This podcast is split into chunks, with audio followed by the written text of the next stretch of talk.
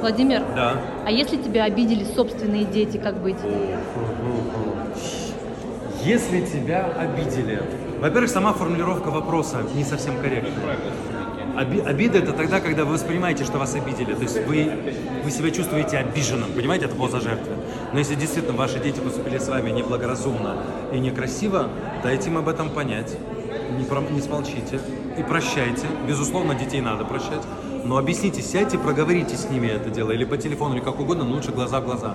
Что сейчас, блин, сынок, ты поступил со мной как сволочь.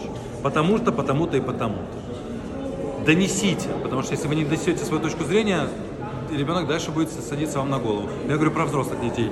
А маленькие дети, если вас обидели, то значит, ну как-то книжки по воспитанию детей откройте, почитайте, там много советов.